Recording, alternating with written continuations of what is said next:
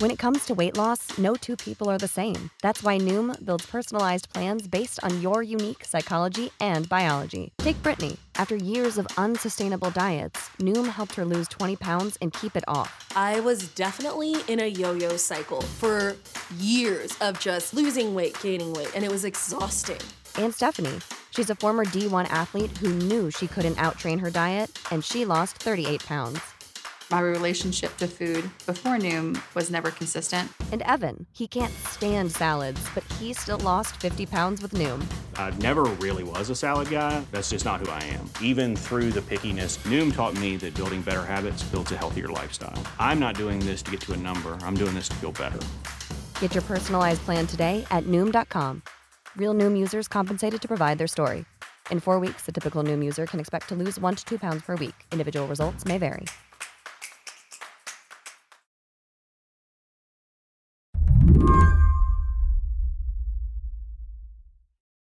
Doctor Don Garcia has a way of describing COVID's impact on Latino communities.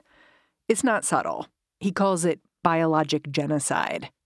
That is a loss of the gene pool of fertilization. Some might take issue with your use of the word genocide. They'd say, well, the pandemic is affecting everyone. It's neutral. Well, it's not neutral to me because I'm in the eye of the fire. Where Doctor Garcia is, more precisely, is Clinica Romero. It's a health center in Los Angeles, which is a city that's seen its Latino population ravaged over the course of the pandemic. It would be neutral if every community was equally affected or everyone's homes would be are, are burning, but that's not the case. The homes or the families of the West Side are not being burned down the way they're being burned down in Boyle Heights, East Los Angeles, Pico Union, Westlake. So you're saying allowing that to happen is a choice? Yes, yes. I read this statistic the other day that the mortality rate among Latinos increased by forty-eight percent during the pandemic in Los Angeles. I feel like you must know that statistic in your bones. Well, I, I know it in my bones because I'm I'm a member of the community, and I not only know it in my bones, but in my blood. Take a minute and consider this fact. Black, Native, and Latino Americans, they're about twice as likely to die of COVID as white Americans, even now when so many people want to put this coronavirus in the rear view.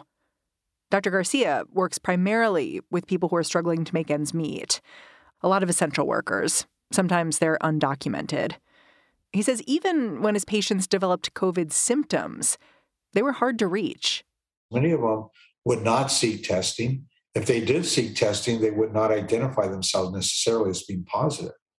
Sounds like there's a lot of fear. Of course there's fear, because any type of identification to any governmental system, that it could jeopardize at some point their immigration status or seeking citizenship or permanent residency in this country. There's this one family whose story sticks with him, a young mom living with her parents. It was a few months into the pandemic when they tested positive.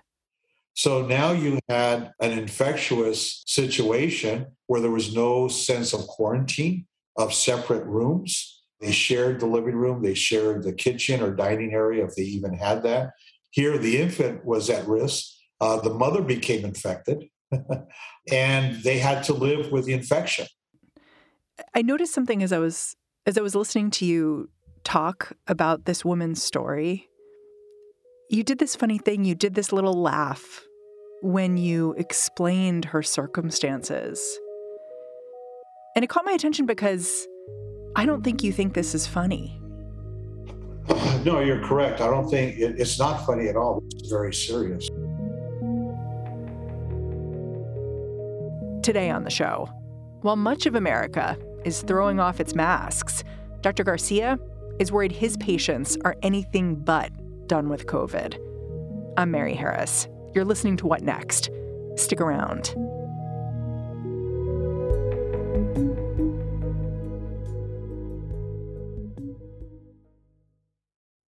This episode is brought to you by Discover. When it comes to your finances, Discover wants you to know they are the credit card that is always there for you. With twenty-four seven U S-based live customer service, everyone has the option to talk to a real person anytime, day or night. Yep, that means no more waiting for, quote, normal business hours just to get a hold of someone. We are talking real service from real people whenever you need it. Get the customer service you deserve with Discover. Limitations apply. See terms at discover.com slash credit card. Doctor Don Garcia takes pains to remind people that his clinic is technically a federally qualified health center. These centers were set up during the Johnson administration's war on poverty to serve impoverished neighborhoods.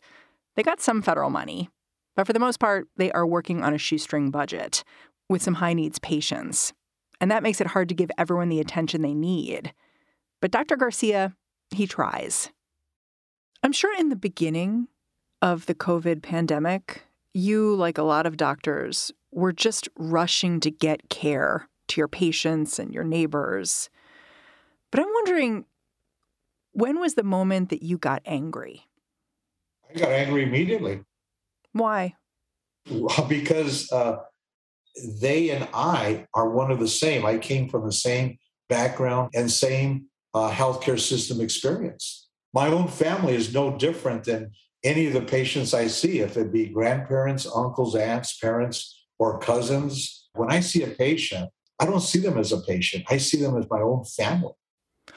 What made you angry? What made me angry is that I was receiving healthcare services that were one hundred eighty degrees opposite than what my patients were receiving.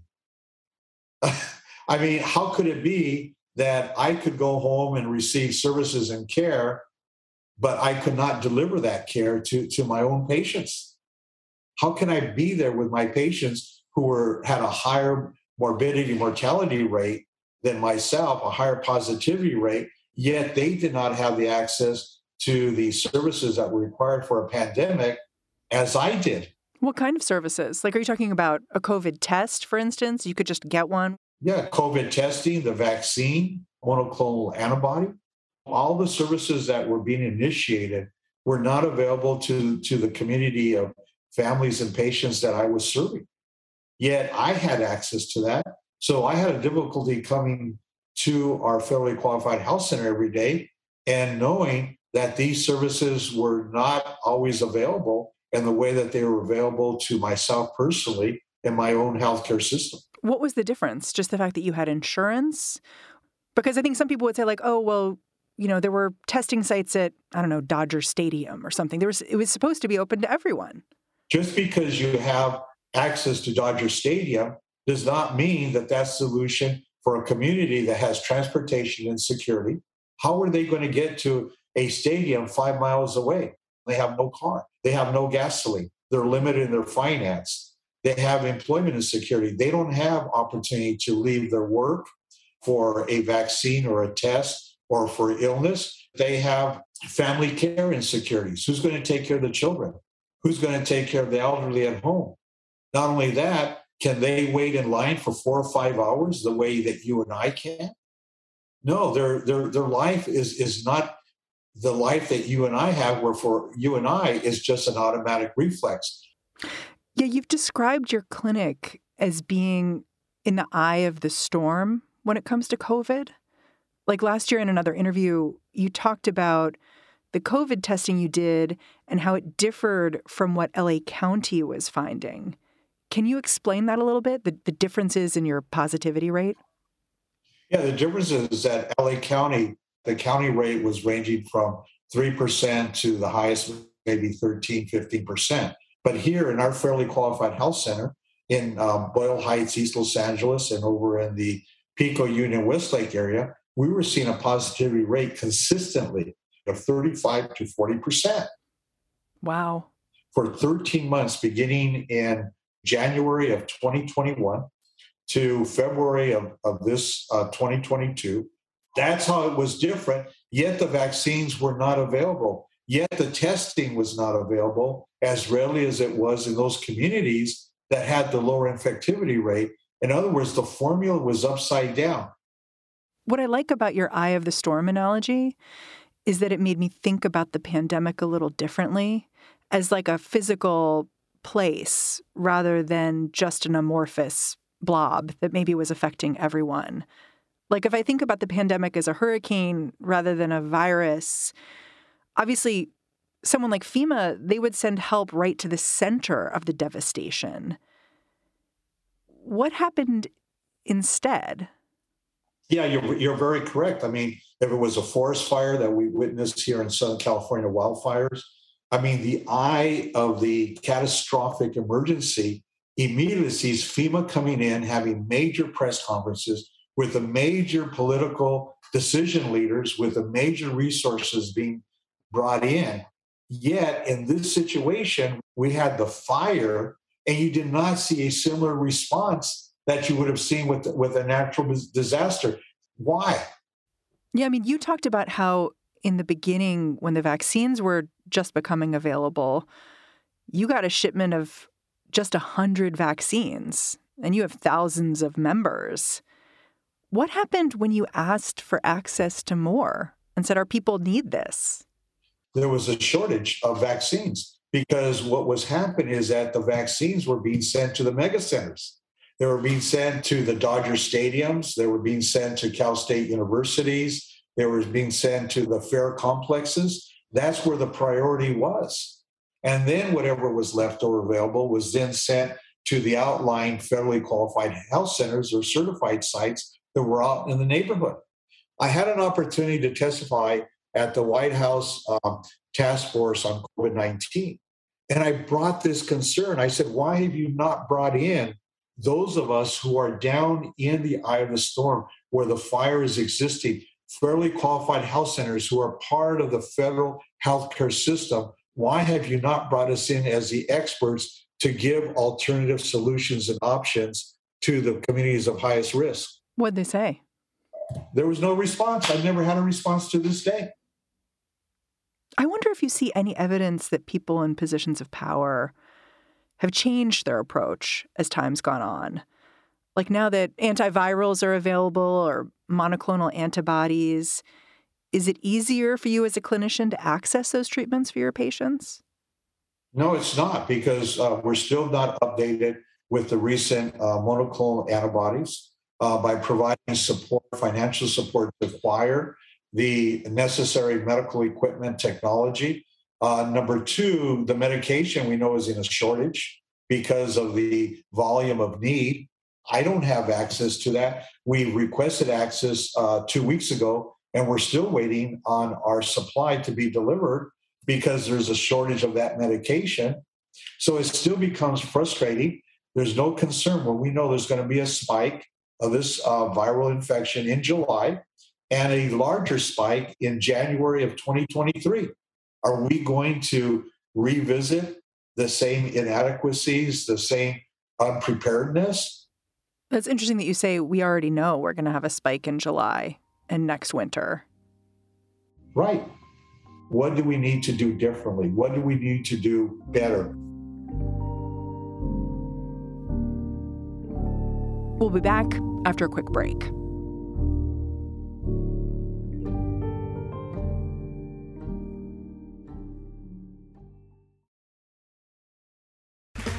Okay, round two. Name something that's not boring. A laundry? Ooh, a book club. Computer solitaire, huh? Ah, oh, sorry, we were looking for Chumba Casino. That's right. Chumba Casino dot com has over one hundred casino-style games. Join today and play for free for your chance to redeem some serious prizes. Chumba Casino dot com. No purchase necessary. Void where prohibited by law. eighteen plus terms and conditions apply. See website for details. This episode is brought to you by Progressive Insurance. Hey, listeners, whether you love true crime or comedies, celebrity interviews, news, or even motivational speakers, you call the shots on what's in your podcast queue, right? And guess what? Now you can call the shots on your auto insurance, too. Enter the Name Your Price tool from Progressive. The Name Your Price tool puts you in charge of your auto insurance by working just the way it sounds. You tell Progressive how much you want to pay for car insurance. Then they'll show you a variety of coverages that fit within your budget. giving you options. Now, that's something you'll want to press play on. It's easy to start a quote, and you'll be able to choose the best option for you, fast. It's just one of the many ways you can save with Progressive Insurance. Quote today at Progressive dot com to try the Name Your Price tool for yourself and join over twenty-eight million drivers who trust Progressive. Progressive Casualty Insurance Company and Affiliates. Price and coverage match limited by state law. Was there ever a moment where you thought maybe the way COVID is working, the way it's devastating everyone, might change things for you? Like a, a kind of rising tide raises all boats thing? Like, I know your your clinic has the tagline of healthcare is a human right. Did you ever think maybe now everyone's going to see how vital what we do is? I, I had a moment in time when I approached the medical association, the local medical society, and they were very, very attentive and listening to the needs of our Federally Qualified Health Center. This was during COVID, the beginning days of COVID. Yes, they're the ones who took my my voice, my concern, my uh, advocacy uh, to those decision leaders because they had the access. They they took me to the local county Department of Public Health director. They took me to the Region nine administrator for the Department of Health and Human Services to to the state level. You must have felt like you were getting things done. Yes, we were. We were working collaboratively. And because of that, vaccines were delivered. FEMA came in and did a pop-up uh, tent vaccine administration, but that was short-lived. It was only there for a moment, and then it was gone. So to me, it, w- it was disappointing because it was like, all right, we- we've given you your candy, be satisfied, and we don't want to hear uh, more from you or hear back from you. I mean, they, they call on the academic experts. And I understand that. I mean, the academic experts bring the credentials of, of, of their academic background and research, but we also need those who are actually the ones that are fighting the fire. They haven't come down to the firefighters and said, hey, tell us, what does it feel to be there in the heat, to be there in exhaustion, to be holding the hoses and seeing this fire decimating your community?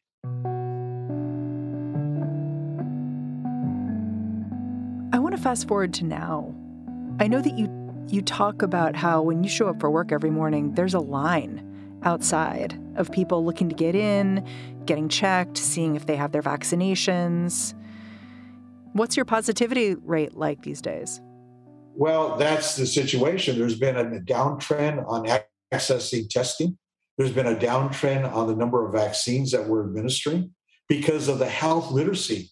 Our community has not had an increased rate of literacy to this pandemic or just to healthcare in general. So you're saying that the positivity rate, even if it was going down, there aren't as many tests, so it's hard to know what to make of it. Correct, because everyone believes that the virus doesn't exist. It's not around anymore. It is around, but there has not been an educational literacy campaign ongoing, just as you would do with the flu or the polio or measles or mumps. The one message people are getting is they're seeing stuff like last week, the mask mandate was struck down on public transportation by a judge. And I'm sure you, just like me, saw those videos of people, you know, putting their masks in the air and celebrating on planes. Finally! But I wonder if you saw those videos a little differently, given that your patient population, it sounds like they're the people driving buses and subways and doing all of that essential work in Los Angeles. Yeah, I, I, I see that very differently. I see it as destroying our community. I see them as what I call the yo-yo uh, theory, and the yo-yo in Spanish means I, I, I. Yeah, it's it's their freedom of speech or the or the rights of, of civic liberties, but they're thinking about the I, I, I. They're not thinking about the us and the we. I still wear a mask as a role model to, to display, to demonstrate that there is still a pandemic, that we still need to be aware of it. We still need to, to follow protective measures. Now, they may think I'm silly, but I need to be a role model to my patients, to my community, wherever I go, and say, we still need to wear the mask. If you're not wearing it, I'm wearing it. Maybe it will it will tell a story for you. When I think about where things stand now with the pandemic, I think about the way the public health community has dealt with other infectious diseases. Like I think about tuberculosis and maybe H I V. And I wonder if you have a historical analogy you think about. We do know that uh, the highest rates of gonorrhea, syphilis, chlamydia are in the lower socioeconomic communities. And that would include the Latino community, but other communities of color. But we also have a human papillomavirus, which is never talked about. Which and that is can the, cause cancer. Cause cervical cancer. It, those rates are even higher than the gonorrhea rate, the syphilis rate, um, you know, the chlamydial rate, and the tuberculosis rate. Yet we don't talk about it, yet it has an effect on the reproductive system of this community. So you're saying being ignored is to be expected. Right. I share your concern that as infectious diseases grow and spread, become regular parts of life, they tend to move to marginalized communities, and then some people seem to want to forget about them. But I think it's interesting to look at COVID and compare it to H I V, for instance, because when the gay community really banded together to demand a public health response to their people who were hurting, it did have an impact. And I wonder if you think about that when you think about bringing your patients together and, and having them do that kind of work, advocate for themselves. Do you feel like that's possible? Uh, it's not possible in this country because the resources, the expertise, the allowance is not there like the gay community. What do you mean? Well, the gay community uh, had the resources, the literacy, the knowledge, the familiarity that it was killing off the gay community. And they would not stand for it. They had resources. They had financial resources. They had the political lobbying to go to elected uh, representatives. They made a demand. They were on the media every day. There was a story was being told. They were organizing. They had individuals who could do this every day. That's not allowed for marginalized communities, immigrant communities, undocumented communities, communities of color. Hmm. We, we, we never saw a call to action. There was never resounding concern of those in the public, private, academic community who came down into East Los Angeles, Boyle Heights, into Pico Union and said, this is unacceptable. Do you think there's still a chance to change this story? Of course there's an opportunity, but there's no call to action. There's no activation. There's no real movement to say, this is embarrassing. It's not going to happen to us again. Uh, we're going to go full force and bring in all the resources.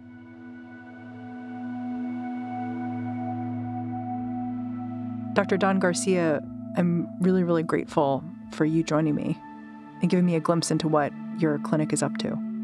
Our community is always grateful for anyone who wants to listen to our story. Doctor Don Garcia is the medical director at Clinica Romero in Los Angeles. And that's our show. What Next is produced by Carmel Del Shad, Elena Schwartz, and Mary Wilson. We're getting a little help these days from Sam Kim and Anna Rubinova. We are led by Alicia Montgomery and Joanne Levine. And I am Mary Harris. You can go track me down on Twitter. I'm at Mary's Desk.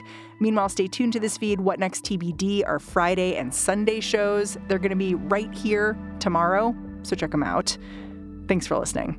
I'll catch you back here on Monday.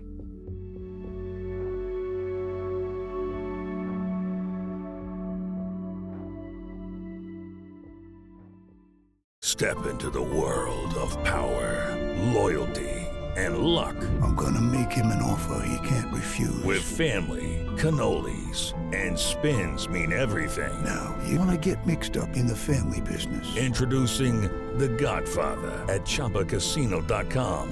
Test your luck in the shadowy world of The Godfather slot. Someday, I will call upon you to do a service for me. Play The Godfather now at Chumba Casino dot com. Welcome to the family. No purchase necessary. V G W Group. Void where prohibited by law. eighteen plus. Terms and conditions apply.